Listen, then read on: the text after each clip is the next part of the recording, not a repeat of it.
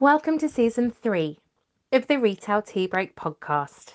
My name is Melissa Moore, the Retail Advisor, and each week I'll be joined by industry experts, retailers and product creators to decode the myths, share knowledge and give you an insight into the industry.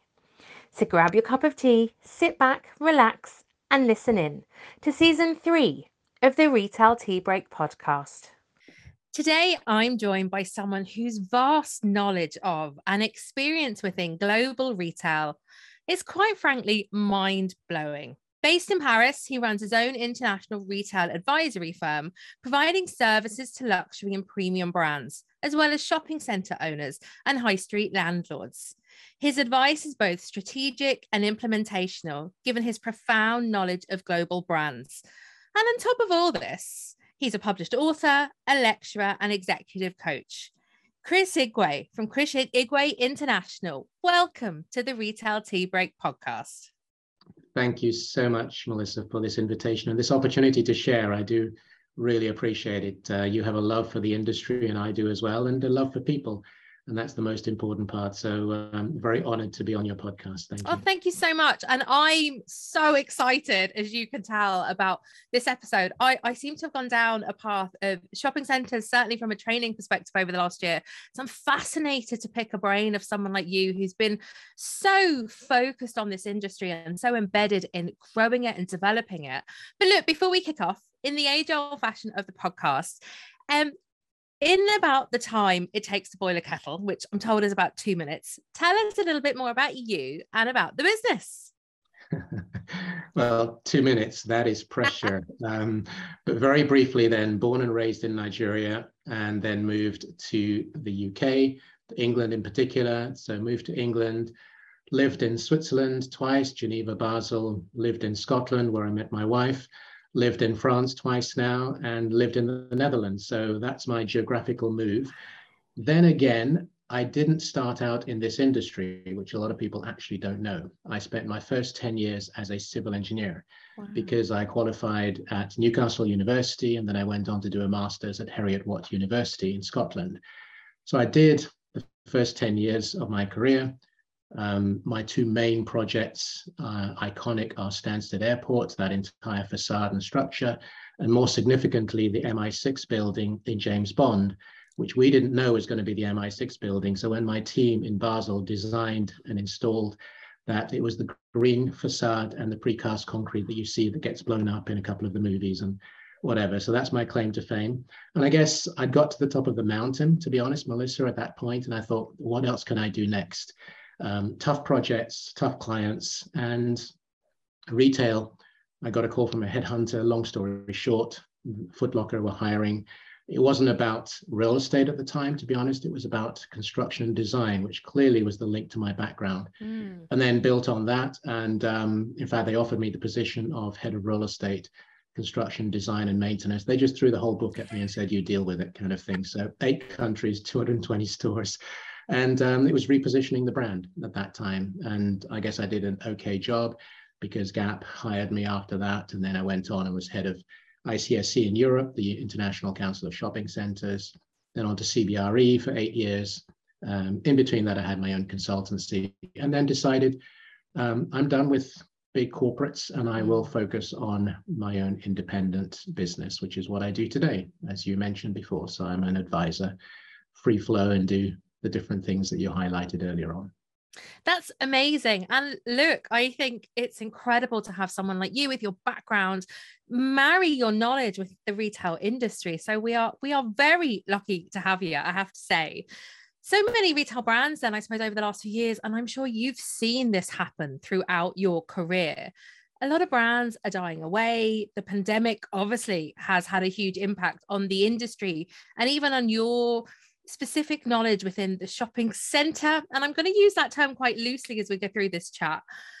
Do you think that the standard shopping centre, that kind of destination place that we would drive to, do you think it's a thing of the past?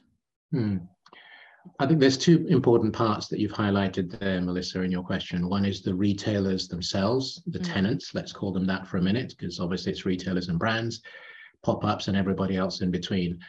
The main challenge which was pre-pandemic anyway, because I remember back in 2018, I was on an international platform and I did say that I believed, this is like 2017, 2018, that at least 25 to 30% of the number of stores that retailers had in their portfolio would have to go.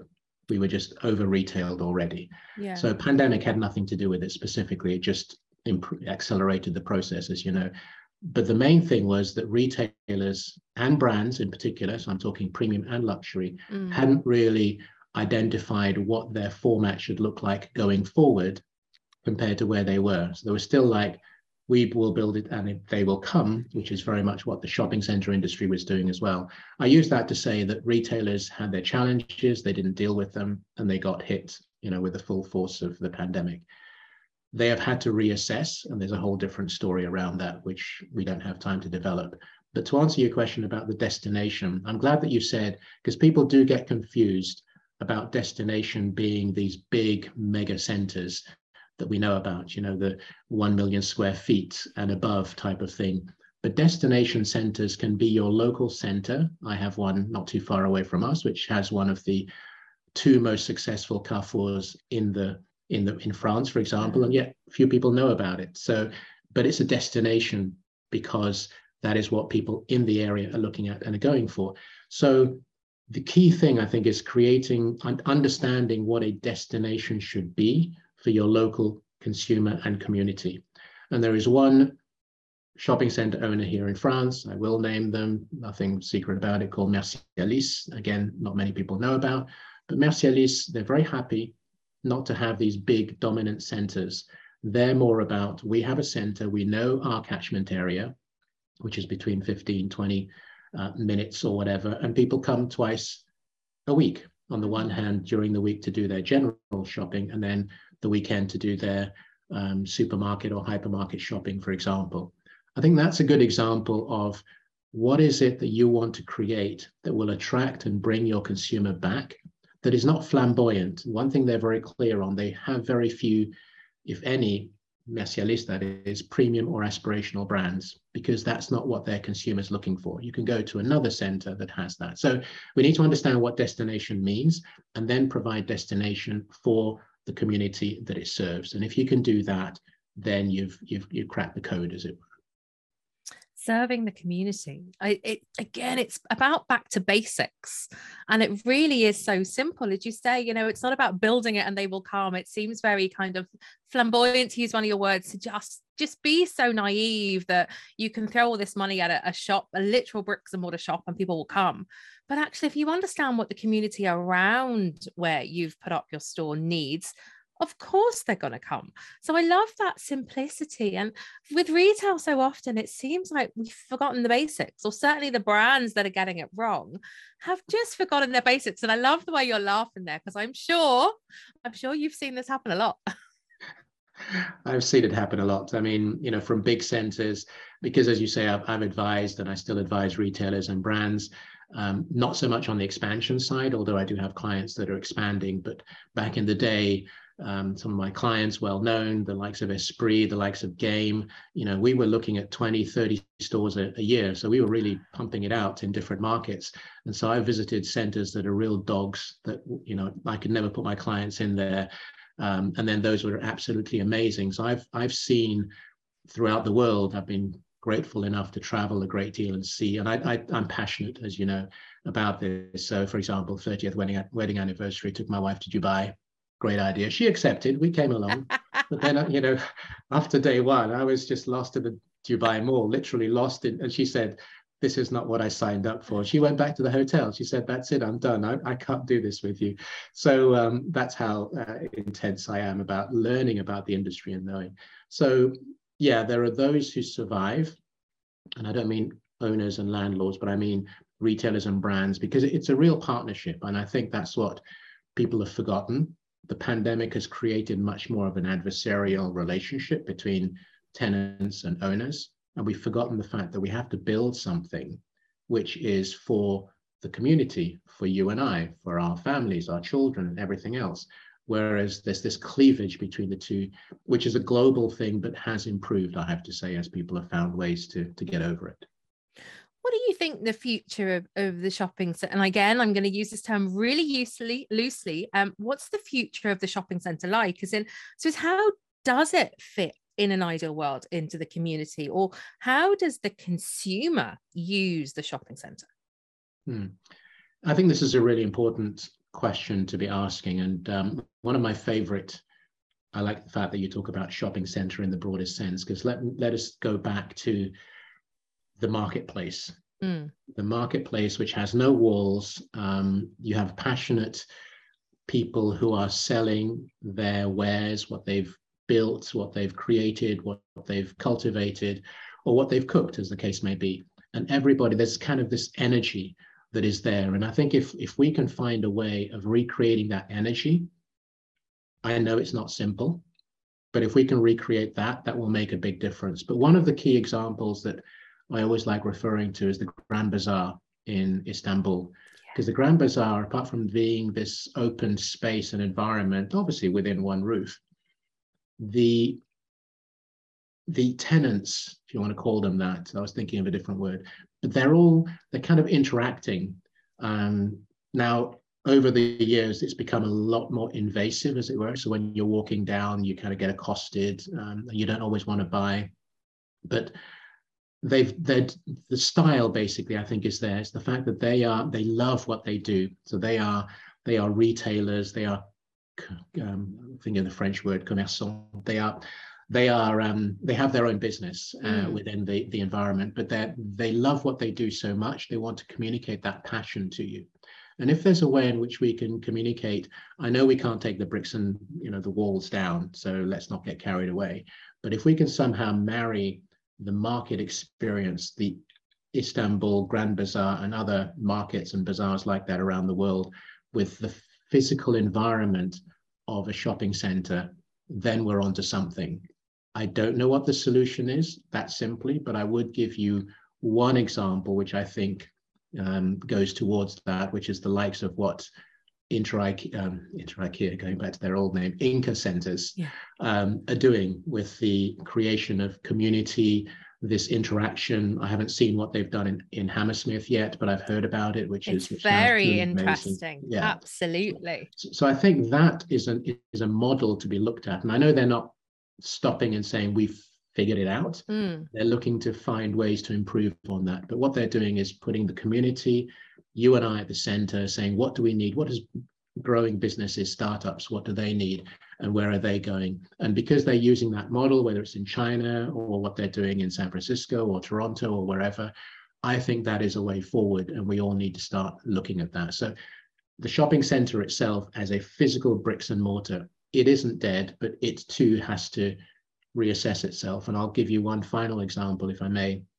Here in Paris, there is a shopping center in the Paris region, which has not performed as well as it should since it was built about 12, 15 years ago, maybe. They've decided, the owners, that they're going to take out the traditional retail, which are basically fashion and accessories and so on.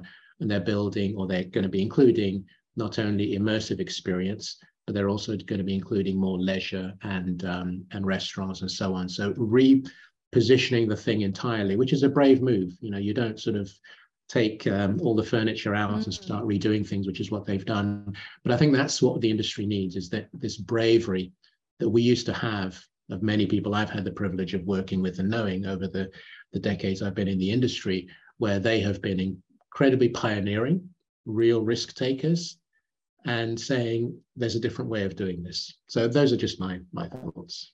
And I absolutely agree with you there. And it's funny, it's that marriage, as you were saying, of the leisure, of the community activities.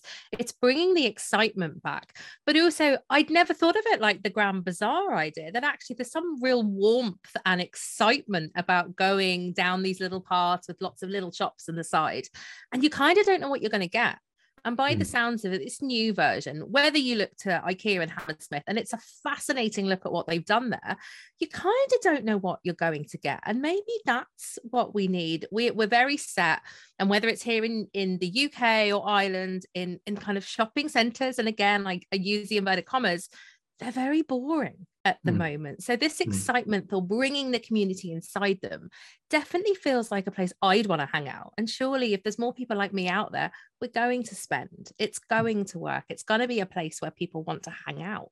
It is. And I think the other maybe simplest or easiest win, to be honest, would be the idea of pop-ups or short-term tenancies, which I know, thankfully, have finally started to kick in because, you know, I've been going on about this for, I don't know, 20-odd years. And people are saying, no, we don't want short-term tenants because, you know, it impacts valuations of shopping centres and my building and the high street and whatever.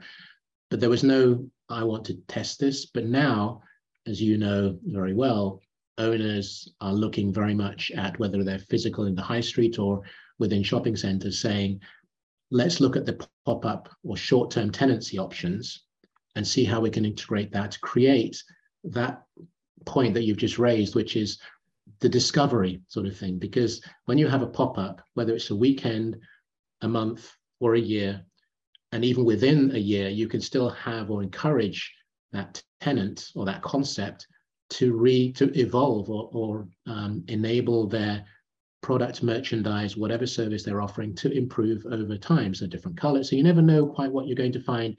And inevitably, the idea is if you don't come now, you're going to miss out on whatever it is. So that sort of expectation. And I think that's how you can create a lot of that dynamism or that movement, once again, within the industry or within the environment. Do you think then that going forward, is there a better way to put all these brands, these retailers together under one roof in that respect? I think it's going to be very hard to find a new model, if you like, because we still have the owners and investors have their own criteria for success, which is obviously financial as much as anything else.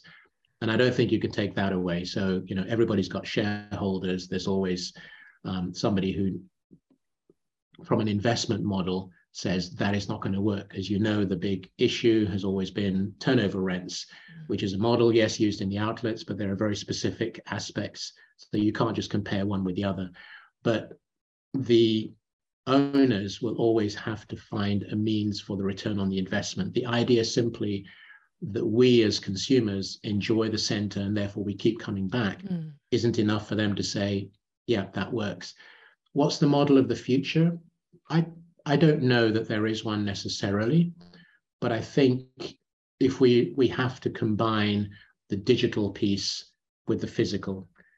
And if there is a way of marrying those two together in a way which is exciting generationally as well, for example, you know, we know that obviously the younger generation is much more familiar, whether they're digital natives or whether they've learnt it as time has gone by with these new platforms of TikTok in particular, and Instagram. Is there a way to combine both of those so that you get a digital experience before you go to the center?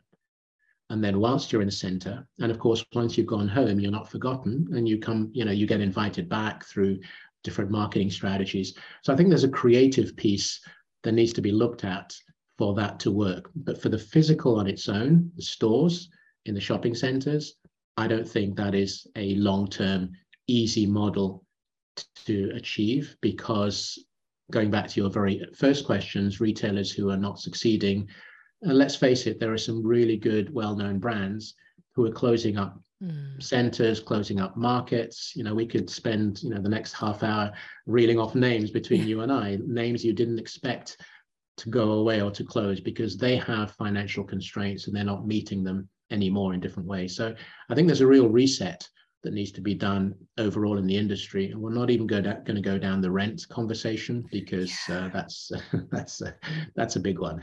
It is, and I'm sure actually that's probably a conversation even over the next few months as inflation continues to soar, as that R word, the recession, kind of almost kicks in across Europe and we see what happens. But on a slightly, and actually I don't know if it is a more positive note, you've mentioned the digital there. How on earth are physical stores, destination centres, how should they be competing? Or have you got any good examples of maybe, as you said, the marrying of the two, this blended good use of digital and physical? Yeah, I think I mean, let's stick with basics, as it were. The Apple store, although we've moved on and we don't really think of the Apple store anymore in the same way as we did. But let's face it, Apple is digital. So when you go into the store, and the more and more stores, I saw their store in Los Angeles, which I have to say is just one of the most beautiful stores in the world. They took a theater and they remodeled it. And honestly, I was just sitting there in awe. But that is, yes, they've got the cash, let's be honest, but there are others that can do it at a smaller scale where you sort of go, wow, I didn't know that brand could redo that. The other day, I was at a couple of days ago at Footlocker on the Champs-Elysees because they've just opened a new store. I've never seen a Footlocker store like that. And between the design, the merchandising, the images, as well as that, to your point, the connection. So sign up for this membership or this connection, or get more in. So they're creating that combination of digital and physical to have a consumer that is going to remain engaged with them in different ways. And obviously we know that Adidas do it, and Nike through their running, run the cities or run the world or whatever. So I'm saying that if we let's not reinvent the wheel, let's improve on what we've already created, because the car's been already created, the turn of the century. How can you improve on the vehicle that you're driving? And therefore the digital platforms they can't just be separate from the physical. Whatever happens, which is why I use Apple as a good example, because we've all been there. We're, in many ways, Apple users. I don't use Apple, by the way. I'm Samsung. I know I'm one of the few. So am I. Hooray, high five. We're one of the few on the planet, but yes. Hey, what can I say? But the stores are amazing. They're amazing. And I love the way I'm getting this idea. It's enhancement. We need to stop kind of fighting digital and physical, but actually to enhance it. And as you say, Apple stores are gorgeous. I'm not an Apple user, but I've been in them. I've seen how kind of the touch and feel is there, but it's still seamless in that respect. And that's the key. The fact that we don't want to be interrupted, whether we're highly experienced and we've had a long career in the industry like myself. There are things that I find incredibly irritating, which are, in a sense, you're tripped up by technology.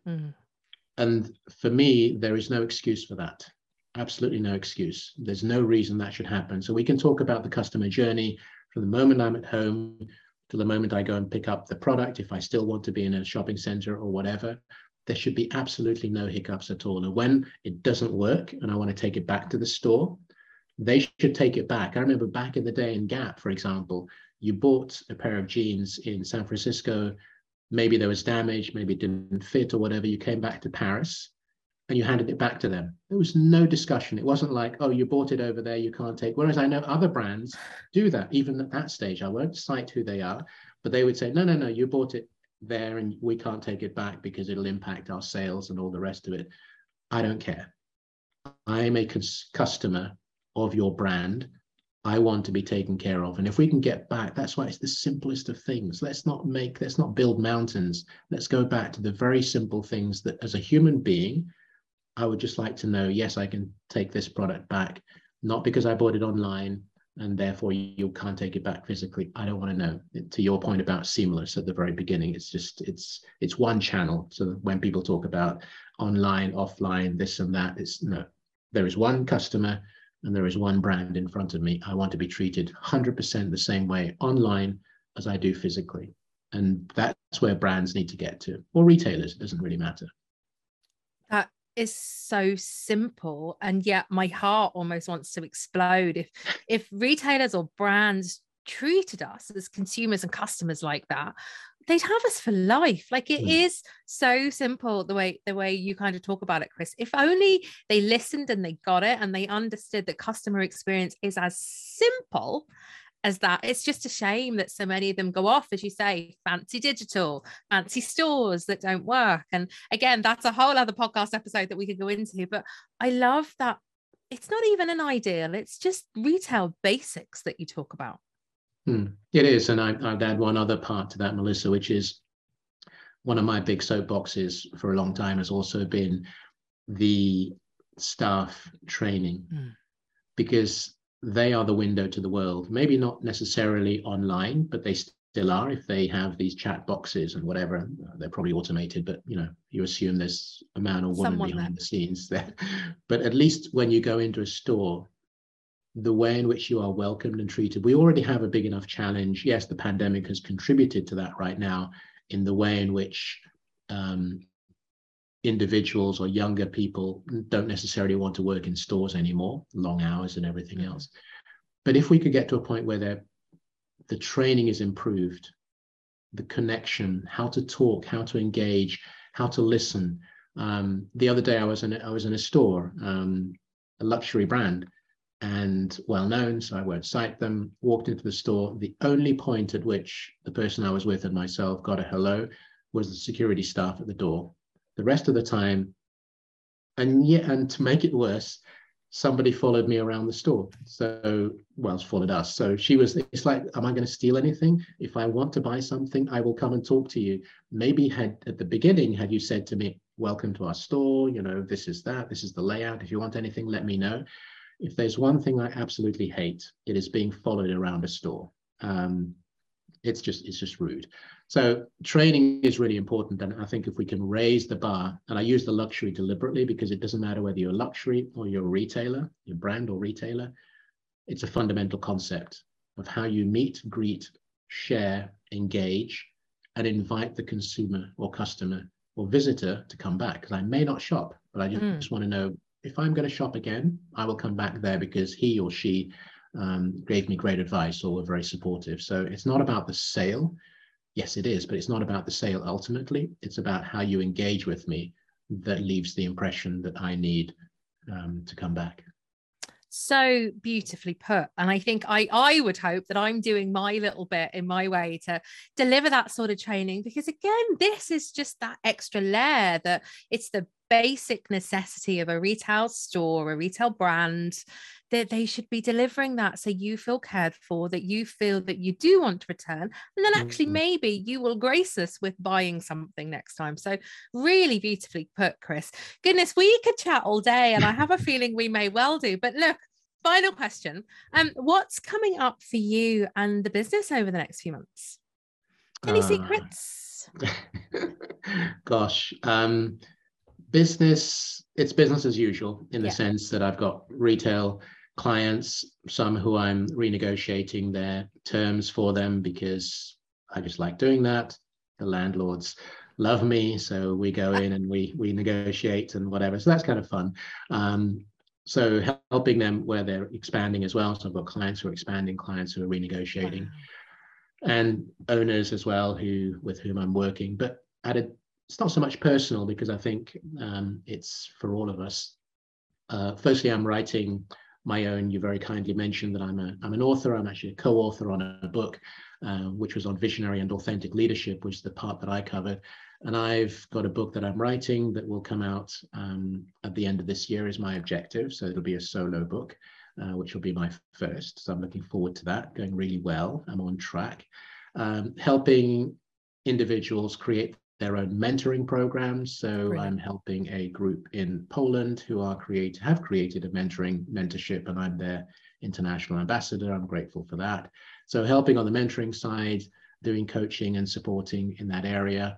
And yeah, essentially supporting anybody within reason, obviously, because there's only so much I've got in terms of bandwidth.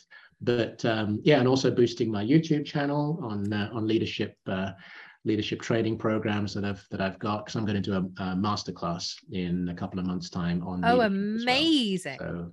So yeah, kind of busy. Kind of busy. I love this, and so generous as well with your knowledge and your experience and your time. So I'll certainly keep an eye out for all these things and help boost those. And we'll definitely pop a link up to your YouTube channel as well. But the masterclass sounds incredible. So I'll definitely be keeping an eye out for that one. Chris, you've been so generous with your time.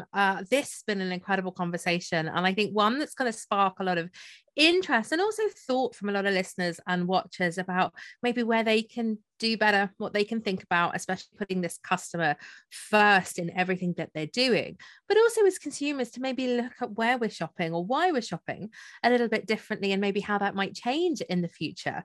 So if you have enjoyed today's podcast, please like, share and subscribe to the Retail Tea Break podcast. I'm going to pop all Chris's details up in the show notes, but Chris, thank you so much for joining me today.